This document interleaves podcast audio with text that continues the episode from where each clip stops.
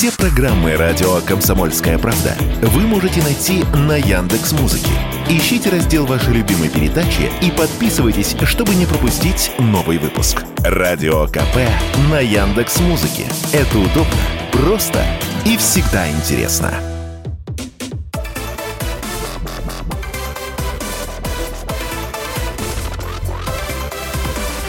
Радиорубка. Будет жарко. Это прямой эфир радио «Комсомольская правда». Здесь Игорь Измайлов. В России предложили повысить призывной возраст. С этим мы будем разбираться в предстоящий час. Итак, министр обороны России Сергей Шойгу выступил с предложением поэтапно увеличить призывной возраст с 18 лет до 21 года. Ну а предельный возраст призыва, соответственно, с 27 до 30 лет. В какие сроки будет производиться изменение этих, этих параметров э, в своем выступлении министр не уточнил. В Думе отреагировали. Говорят, говорят, что увеличение призывного возраста до 21 года можно реализовать, соответственно, через изменения в законодательстве. Это может произойти, например, в следующем году. Соответствующее заявление сделал глава комитета Госдумы по обороне Андрей Картополов. Говорит, что российские власти ждут сейчас официальных предложений от Министерства обороны по этому вопросу. Что касается сроков, я думаю, в течение следующего года вполне может быть реализовано сказал депутат. Думский комитет по обороне предложение Минобороны по увеличению призывного возраста поддерживает. Ну, естественно, э, тема такая э, народная, все сразу начали обсуждать, и мы тоже в стране не останемся. С нами сейчас на связи Олег Хлобустов, ветеран органов госбезопасности, историк спецслужб. Олег Максимович, здравствуйте. Добрый вечер. И Алексей Ракша, демограф. Алексей Игоревич, тоже здравствуйте. Вечер добрый. Олег Максимович, давайте с вас начнем, как э, вот э, ветерана. Да, э, как вам предложение? Какие видите плюсы, минусы? Ну, прежде всего, мы должны понимать, что когда речь идет, в общем-то, о такой большой новации, фактически элементе реформирования военной организации общества, то есть элементе обеспечения безопасности страны нашей от внешней вооруженной агрессии, э, то, естественно, здесь надо э, достаточно глубоко проанализировать вот эту вот проблему с различных точек зрения, посмотреть. И как любое другое социальное явление, здесь могут быть различные позиции ее оценки. Мы понимаем, что, скажем, потенциальный призывник будет со своей позиции оценивать. Э, родители, близкие призывника, того же самого потенциального призывника, тоже будут оценивать и какие-то параметры конкретно в оценку свою вводить. Отличные, кстати сказать, от потенциального э, призывника. Ну и точка зрения, это непосредственно точка зрения государства. Здесь я хочу напомнить слова спартанского руководителя Ликурга, который говорил, государство существует, охраняемое личным участием каждого. Речь шла о гражданах рабовладельческой республики Спарта. Вот я подчеркиваю, это важное очень обстоятельство. О гражданах. Сегодня у нас вроде бы как все граждане, и в том числе э, должны нести гражданские обязанности по отношению к нашей стране, за исключением тех, кто по каким-то основаниям, в том числе медицинским, э, не подлежит исполнению э, военной обязанности. Но вопрос о взаимоотношении граждан общества и государства, он такой очень сложной. Олег и Максимович, если... извините, что вас перебиваю, но это все есть сейчас. И но с 18 лет, да, вот почему, почему возникла необходимость именно, это же важный действительно вопрос, да, почему возникла необходимость подвинуть эти сроки и что это дает? Потому что, ну, смотришь в магазине, вот приходит пивасик, водочку, значит, это, пожалуйста, с 18 развлекайся. А, а родину защищать теперь, ну, если примут, да, вот можно подождать до 21 года поразвлекаться. Или на наоборот, э, успеть что-то сделать, выучиться, да, там, может быть, на ноги встать, семью завести. Вроде как и плюсы и минусы. Вот что дают эти три года? Э, да, Игорь, вы абсолютно правы, что три года в этом возрасте, в общем-то, это достаточно длительная временная дистанция, которая в том числе и влияет на становление, на социальную зрелость молодого человека. Э, вот я вспоминаю одного своего школьного товарища, э, который был, что называется, э, беда всех учителей. Он был второгодником, он был почти что двоечником – но физически такой очень здоровый, поскольку нам было там 17 лет, ему было, соответственно, 19 лет, поскольку он несколько раз оставался. И вот мы с ним встретились после того, как он вернулся из армии. Он службу проходил в ГСВГ, ну, такой взматеревший молодой человек, очень импозантный, очень симпатичный. И он говорил, ох, говорит, какой же я был дурак. То есть вот он сам чувствовал вот эту вот разницу своего мироощущения, мировосприятия, произошедшую за несколько этих лет. Я не буду скрывать, что вот накануне нашего интервью сегодняшнего я провел такой мини-опрос своих знакомых, людей, которые работают с призывниками, которые работали с призывниками, э, работают э, с молодыми людьми примерно этого возраста, и задал им вопрос, вот как они оценивают вот эту вот новацию. Э, ну, надо сказать, что примерно наполовину. Половина говорит, что надо подумать, однозначно ответ они не готовы дать. Ну, может быть, большая половина оценивают эту инновацию позитивно, положительно.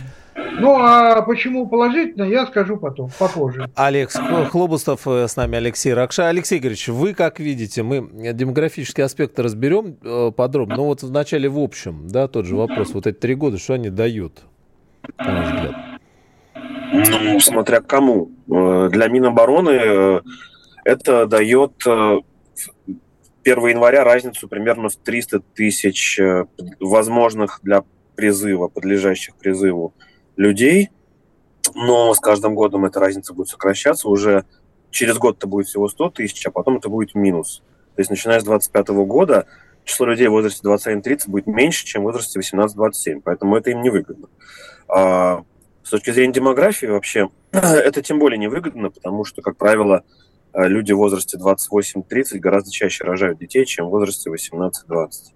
И с этой точки зрения данная инициатива, она способна дополнительно снизить у нас рождаемость в будущем. А, поподробнее, а, ну, сухо статистически вроде понятно, но а, в каком возрасте э, сейчас в основном рожают?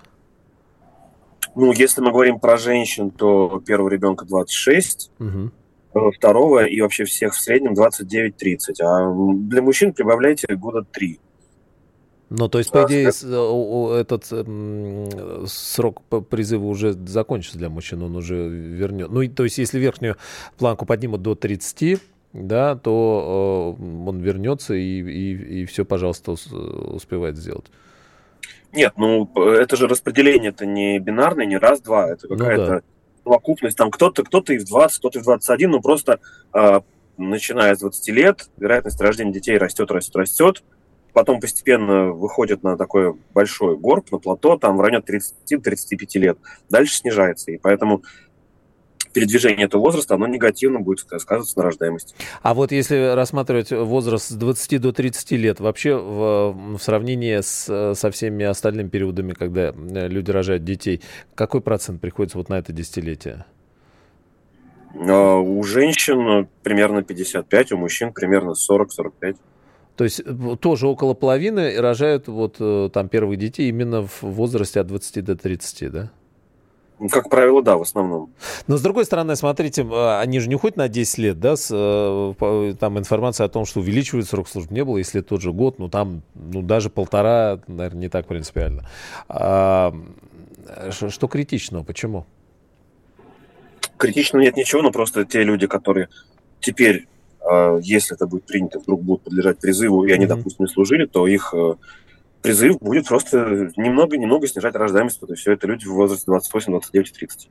Вот это плохо. А люди, которым 18-19, э, которые не будут подлежать призыву, они, конечно, родят в разы меньше детей, чем те, которым 28-30. Поэтому я говорю, чист, чистый результат это будет убыток, но не очень большой.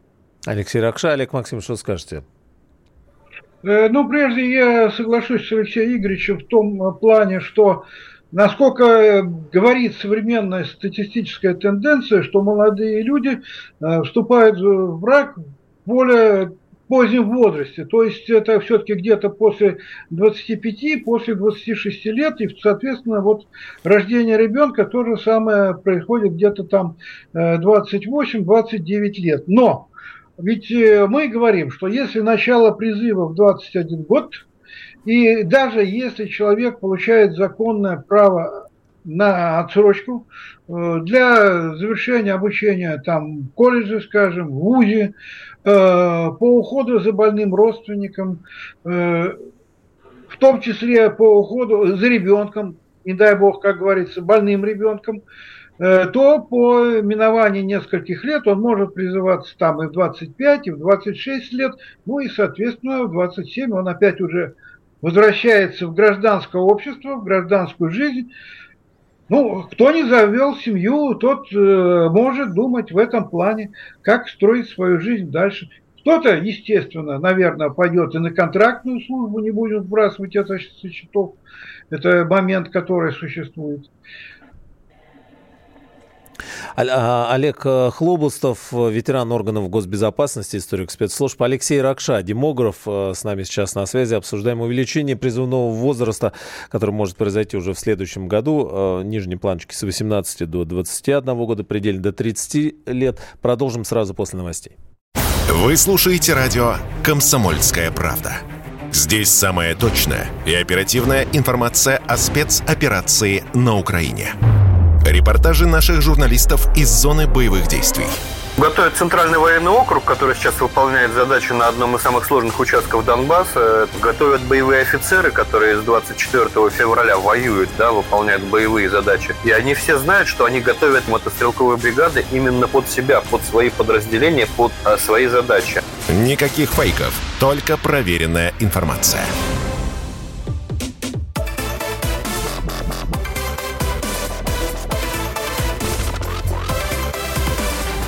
Радиорубка. Будет жарко.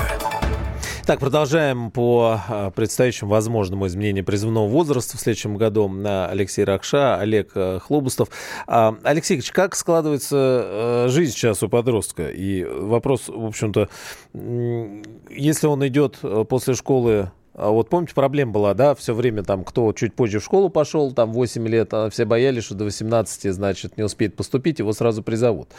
Если э, человек после школы поступает в колледж или в ВУЗ, у него же и так отсрочка, по идее, да, он, значит, дальше спокойно э, учится, его никто не трогает, потом отдельно обсудим. Если он никуда не идет учиться, то зачем ему ждать 21 года? Получается, он что будет делать эти три года? Пойдет э, там что-то делать, кем-то работать, да, потом раз его в середине э, в 21 год призовут, потом он вернется. Или что? Какая логика?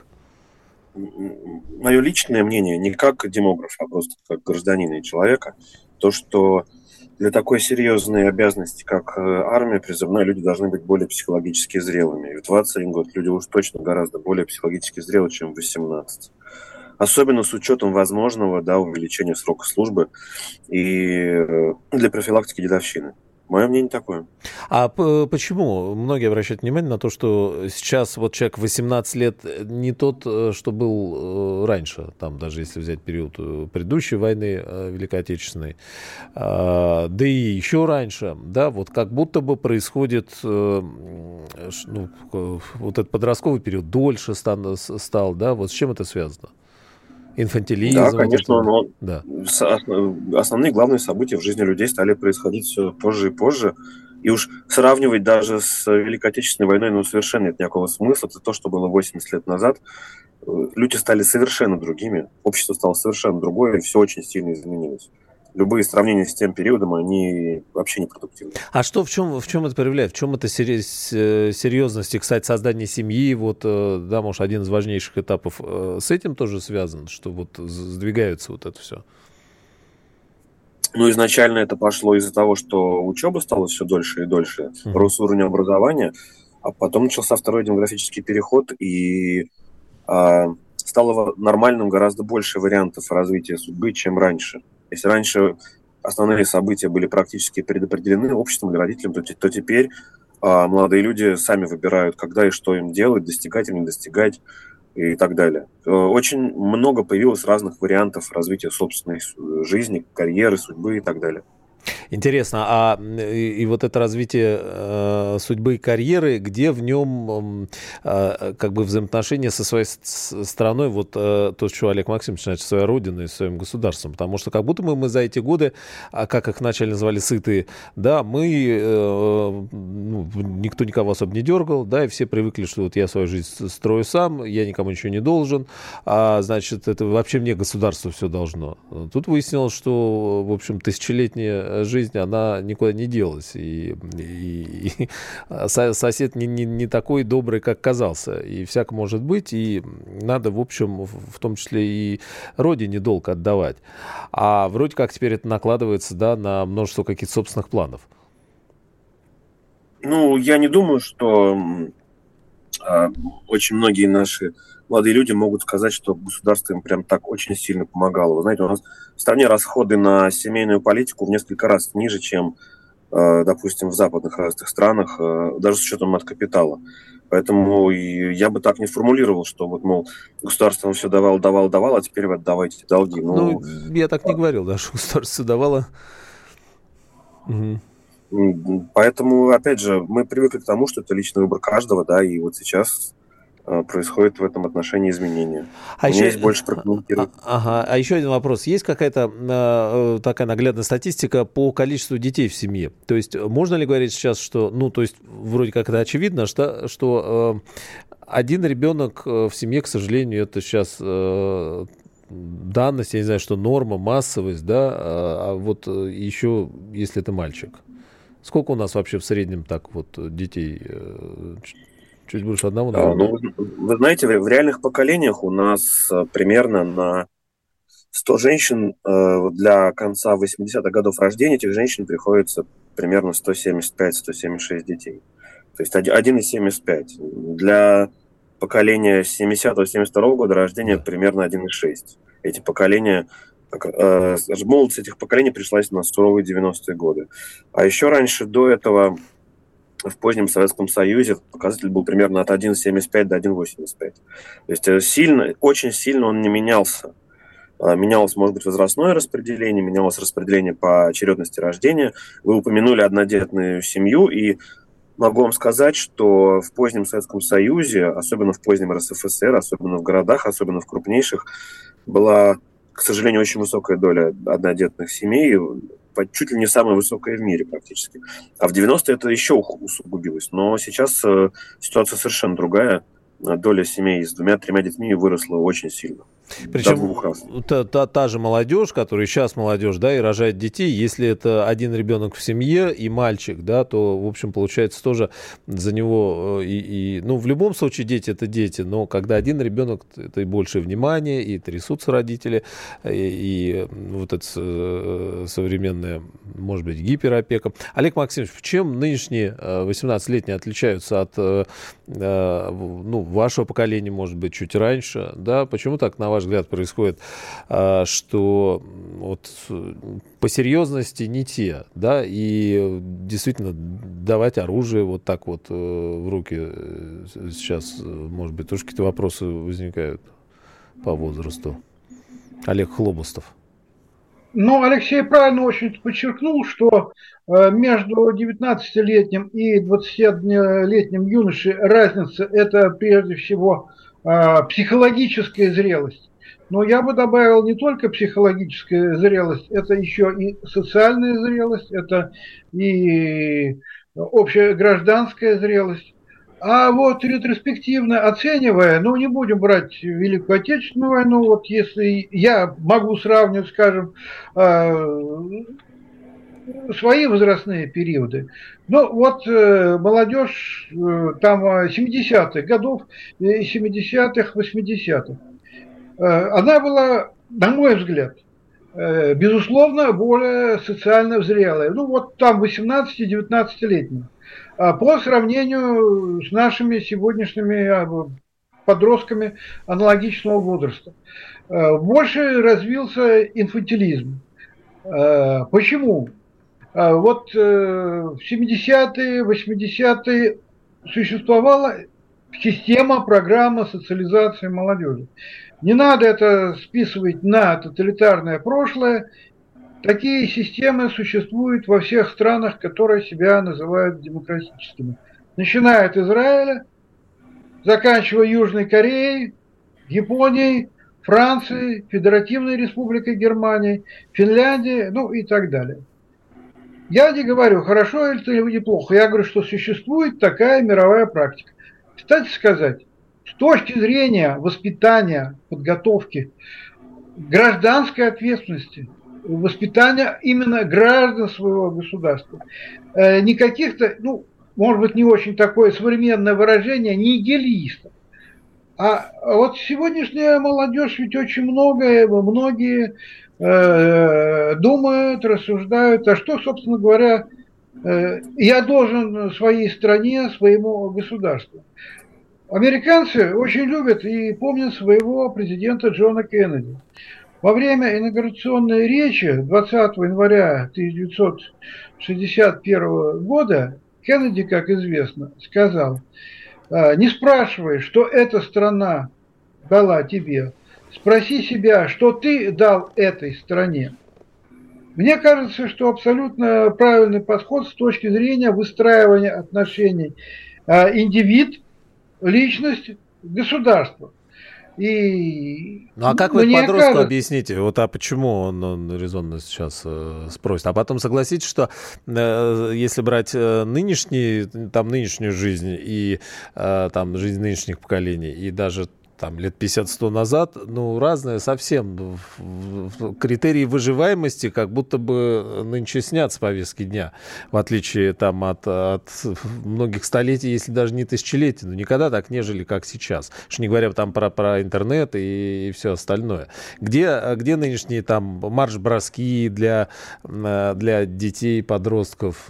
Ну, жизнь такая как-то больше парниковая, как будто бы, нет? Э, я с вами согласен, что действительно жизнь такая, а, ну, скажем, э, более тепличная.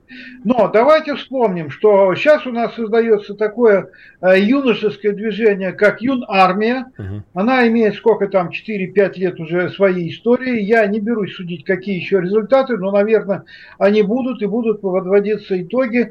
Буквально несколько дней назад рождается такое детское движение, как... Э, движение первых. Да, движение первых. И вот поскольку вы заговорили о 100 годах тому назад, э, позволю себе напомнить, что вот в 80-е годы, когда крушили все советское, и когда надо было уничтожить советскую систему социализации молодежи, что только не говорилось о пионерском движении. Но тем не менее, кто является подлинным автором пионерского движения? А это британский генерал-лейтенант э, Бадл Пауэлл. Олег Максимович, после новостей продолжим. Олег Хлубостов, Алексей Ракша с нами о призывном возрасте говорим. Все программы радио Комсомольская правда вы можете найти на Яндекс Музыке. Ищите раздел вашей любимой передачи и подписывайтесь, чтобы не пропустить новый выпуск. Радио КП на Яндекс Музыке. Это удобно, просто и всегда интересно.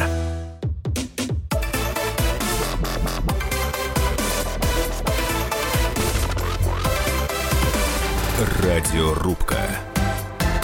Будет жарко.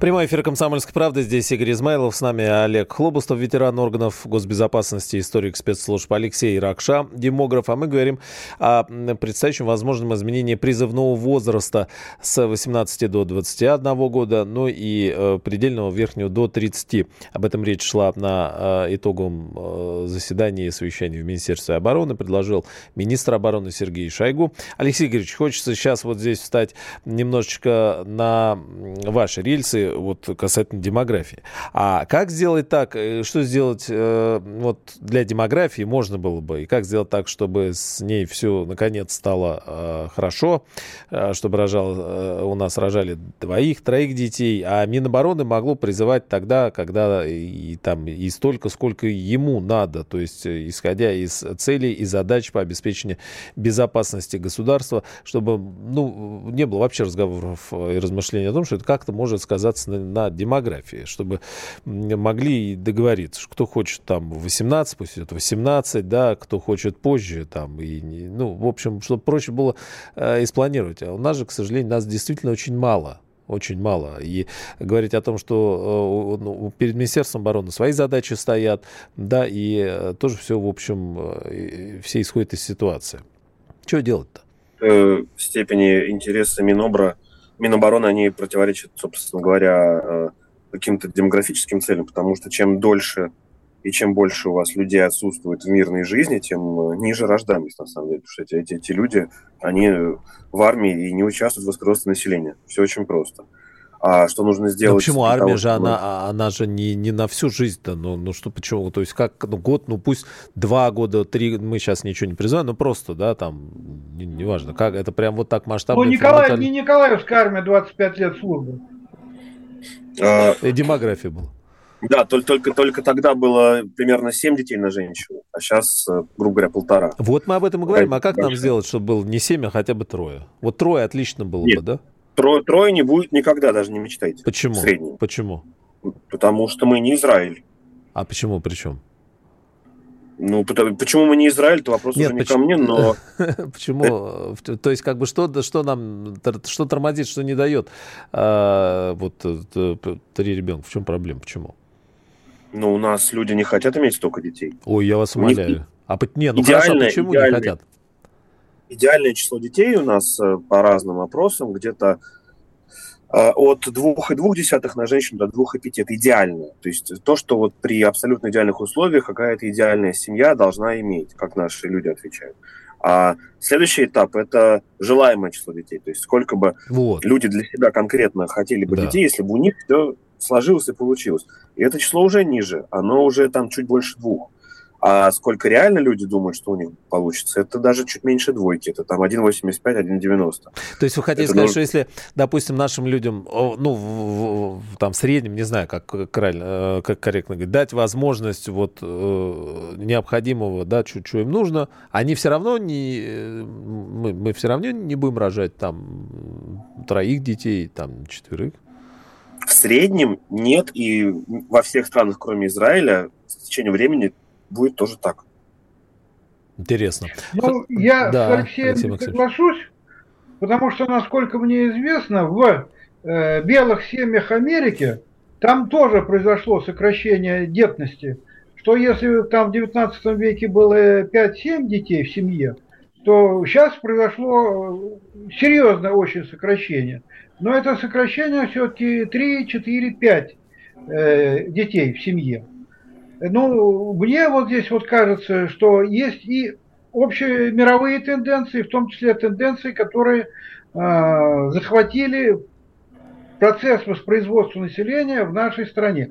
Вот то, что я уже сказал, сокращение детности на семью, как э, такой среднестатистический фактор, безусловно, влияющий на воспроизводство населения, извините меня, мы с вами говорим в э, категориях э, демографии. Ну и второй фактор – это как э, определенная мода, то, что появилось на Западе, пришло сейчас к нам и, в общем-то, вызывает тревогу не только демографов, но и большинства нормальных людей. Это так называемая э, тенденция утверждения child free, то есть э, пар, семей, состоящих в браке или состоящих в гражданском браке, которые целенаправленно отказываются иметь детей. Ну, это как социальный фактор мы тоже имеем на сегодняшний день. Но если позволите, Игорь, я вернусь к тому, о чем вы начали говорить. Да. Что вот давайте посмотрим на столетний опыт. И вот сто лет назад, даже чуть больше, примерно 110 лет тому назад, даже 111, э, британский бригадный генерал э, Баден Пауэлл э, создал систему воспитания элиты британского общества. И вот эта вот система, она известна и сегодня во всем мире, называется скаутство.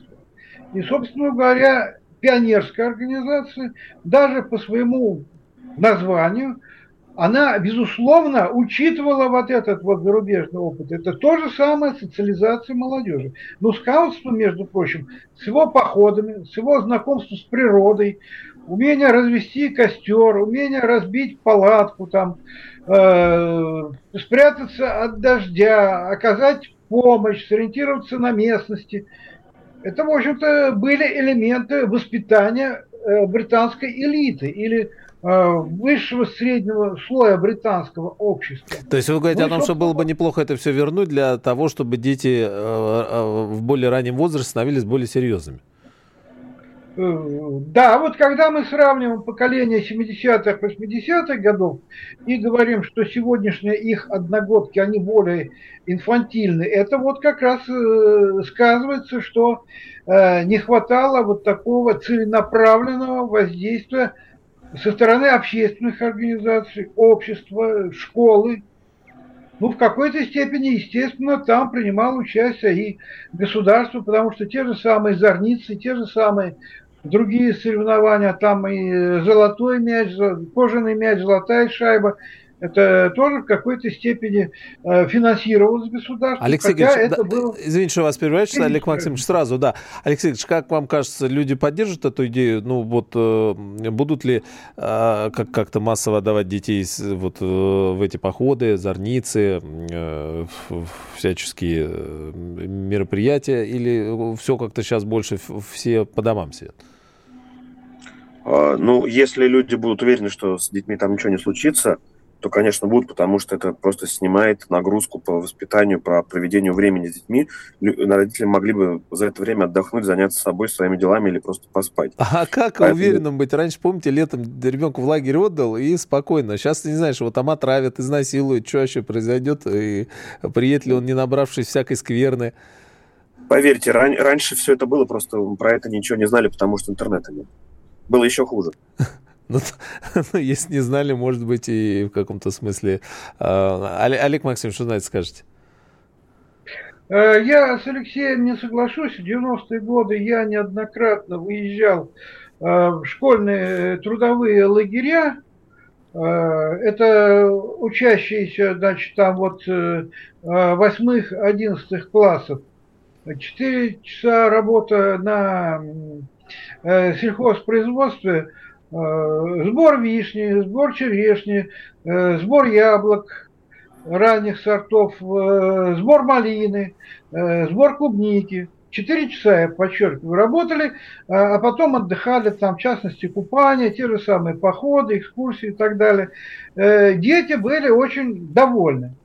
Естественно, отношение к обеспечению безопасности детей – а, было, что называется, самое первостепенное. И никаких ситуаций не возникало. Ну, был один случай, когда там у девочки, например, случился э, аппендицит, мы ее доставили в больницу, все было сделано, приехали, родители ее забрали, только благодарили, никаких претензий не было. Я соглашусь с Алексеем, что действительно, к сожалению, что нынешние вот эти так называемые лагеря отдыха летние, которые не бесплатные и которые, в общем-то, влияют на семейный бюджет.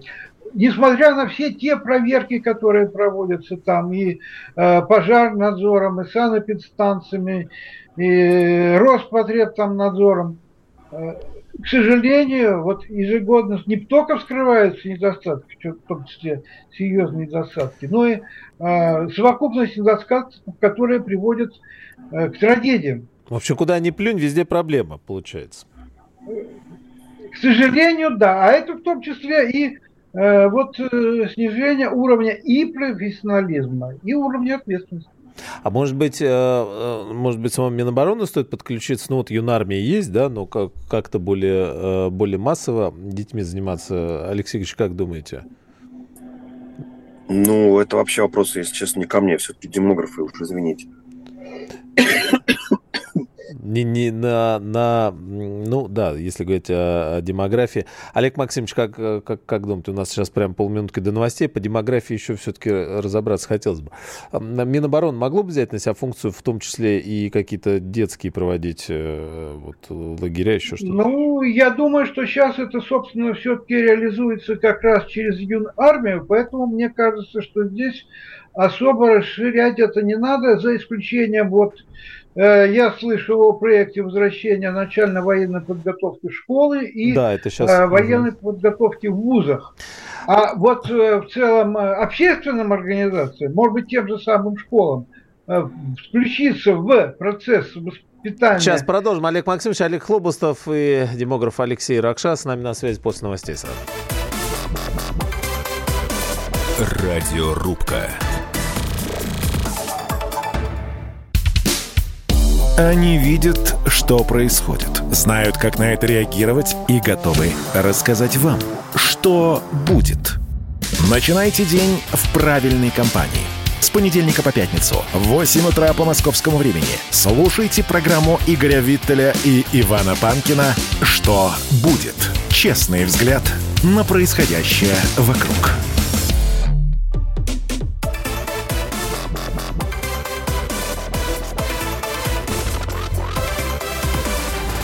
Радиорубка. Будет жарко. Итак, в России предложили повысить призывной возраст. Демограф Алексей Ракша, ветеран органов госбезопасности, историк спецслужб Олег Хлобустов. Алексей Игоревич, все-таки хотелось бы вернуться, э, времени у нас мало остается, к, к демографии. Это важный вопрос. Э, вы коснулись, говорите, два ребенка то уже проблема, да?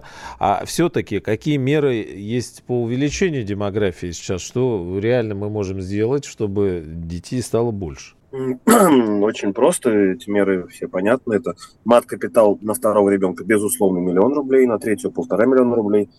А, это очень хорошая мера. Есть э, ипотека для многодетных, 450 тысяч субсидия на ипотеку. И по большому счету все, другие никакие меры не сработали. Но для того, чтобы эти меры не вызвали перегрев рынка жилья, нужно еще увеличивать предложение на нем. То есть нужно демонополизировать этот рынок, э, снижать уровень коррупции, расшивать э, всякие проблемы с выделением участка, усиливать конкуренцию между застройщиками и так далее. Это все очень сложно. А? Это все очень сложно, и какие-то копейки в виде мат-капитала, это, ну, те, те, у кого есть дети, понимают сейчас, о чем я говорю. Нет, ну мат-капитал, вот, который у нас с 2007 года, нам дал 2,5 миллиона детей, которые бы без него не родилось, пока он был на втором ребенка. Сейчас вот на первый, конечно же, он, его эффект начинает исчезать, к сожалению. А в чем проблема? Вот э, я искренне не понимаю, значит, у нас огромная страна, у нас денег как грязи. Мы почему не можем, э, вот если в семье рождается два ребенка, э, дать семье квартиру? Не не собачью будку в ипотеку на всю жизнь, там 11 или 20 квадратных метров, которую можно назвать студия, не однокомнатную квартиру, а хорошую, что семья в два ребенка, вот она пальцем, вот я здесь хочу жить в этом районе. Раз, государство смотрит, где здесь там новый дом построен или что-то, на каком этаже, пожалуйста, вот вам там 100 метров. А куда ставить? Э, ну, просто ведь мы же обсуждаем, что мы живем не так, как сто лет назад, но мы и в, в каком-то бытовом плане далеко ушли туда, да, у детей велосипеды, у детей там снегокаты, это все где-то надо хранить, значит, очень тесно всем. Если семья будет знать, что у каждого ребенка будет комната, если три ребенка тебе государство даст трехкомнатную квартиру, есть четыре ребенка, четырехкомнатную квартиру, ты только рожай. А в чем проблема-то? Или там мы всерьез будем говорить про какие-то льготные ипотеки, да, с ценами там за однушки по 10 миллионов в Москве. Какая демография, о чем тогда речь? Слушайте, москвичи вообще никого не интересуют. Я несколько раз разговаривал с чиновниками с высокими. Они мне говорят, что на москвичей, на их масштаб цен никто даже не пытается рассчитывать. Они должны быть счастливы, что они москвичи. Вот, давайте поэтому про москвичей Но у нас москвичи будем. уже какая, если брать столичный регион, это пятая часть всей страны москвичи, москвичами стали? Да, больше 20 миллионов. Ну, это же... ну не пятая, шестая или седьмая. Вот. Тем не менее, про, про, их проблемы шериф не волнуют, скажем так. А, а для тех людей, которые живут там в средних городах, малых да. населения, это, это ощутимо на самом деле. И вот Мы то, там что вы не сказали... можем сделать им вот эти условия. Хочешь семья дом, поставим дом им. Вот разработаем какие-то, значит, э, что на заводе быстро. Не, не хочет семья в квартире идти, хочет дом. Пожалуйста, на тебе дом, на тебе участок. Все, приехали, сборные собрали, получи. Вот, ну, это очень странно. Ведь о какой демографии говорить, когда с, с, вот вопрос жилья, э, значит, человек уходит там на специальную военную операцию или контракт подписывает, рискует жизнью. Да он должен быть уверен, что у него дом есть, э, что его дети, значит, если с ним что-то случится, будет где жить спокойно, что не надо какие ипотеки выплачивать, какие-то там доказывать кому-то что-то. Ну, знаете, сколько нужно будет денег на то, что вы описали? Где-то триллионов пять в год – это где-то примерно э, шестая часть вообще всех расходов нашего бюджета, или даже больше, или пятая часть. Да. А, нет, подождите, да, 30, 30 миллиардов, ну да. Э, ну, спросите государство, э, почему оно столько денег не дает на это. Нет, это весь огромный... вопрос, это даст что-то или тоже не сработает? Ну, мы говорим даст, о мерах конечно. сейчас. Мы говорим о мерах. Конечно, даст уже неплохо. Это как раз позволит реализовать те вот почти два ребенка на женщину. Это будет очень неплохой результат. Уже отлично будет два ребенка, да, на, на, на семью. И, и, и, и тогда, наверное, что-то как-то и с, с призывом с тем же самым проще будет. И в советское время нас больше было, а, и, и армия больше была, да, и, наверное, проблем таких не было, Олег Максимович. Ну, в какой-то степени, да, безусловно, проблем было э, в области демографии меньше. Но когда мы с вами завели речь о стимулировании рождаемости, то да. я э, хочу отметить, есть две да, мне известные системы стимулирования.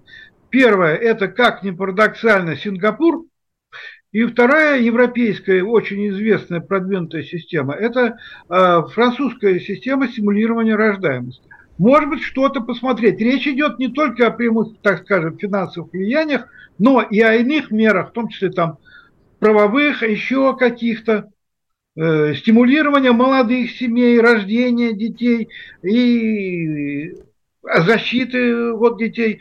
То, что вы говорили об уверенности молодых людей, которые в том числе идут в армию по контракту, которые э, идут э, принимать участие в спецвоенной операции, Безусловно, они достойны уважения, и они должны иметь уверенность. И государство должно выполнять те обязательства, которые они дают, дает по отношению к этим людям. Здесь никаких, по-моему, ни вопросов, ни сомнений возникать не должно.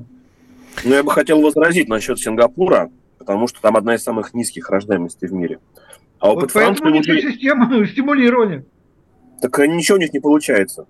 Вот. А во Франции, да, Франция самая высокая рождаемость в Европе, выше, чем у нас, и с нее уже берут пример. То есть я знаю наших чиновников, я знаю наших общественных деятелей, которые предлагают именно частично хотя бы те меры, которые есть во Франции. Да, у них замечательные есть примеры, но... А не за счет Франция мигрантов? Тратит... Франция? Ну, Франция далеко не самая мигрантская страна в Европе, особенно в последние годы, нет. Угу. У них и коренные французы рожают больше, чем у нас. А, смотрите, Франция тратит на семейную демографическую политику в год примерно 4-5% ВВП. А мы с мат-капиталом вместе со строительством детсадов максимум полтора. Угу. Вот вам и ответ.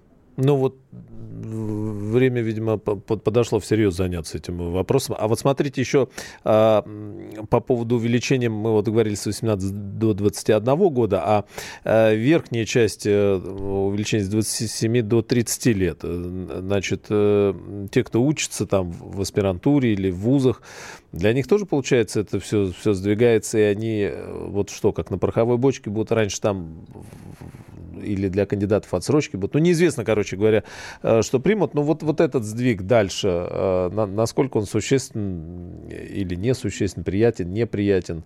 Алексей Игоревич, как, как считаете? Потому ну, что мы говорили смотрите. 18, а серьезность, но в 30 лет уж человек точно, в 27-28 это не 18 лет. Уже другая жизнь. Вообще доля аспирантов в населении ничтожная. Поэтому в этом отношении влияние небольшое. Угу. А про влияние демографии мы уже поговорили.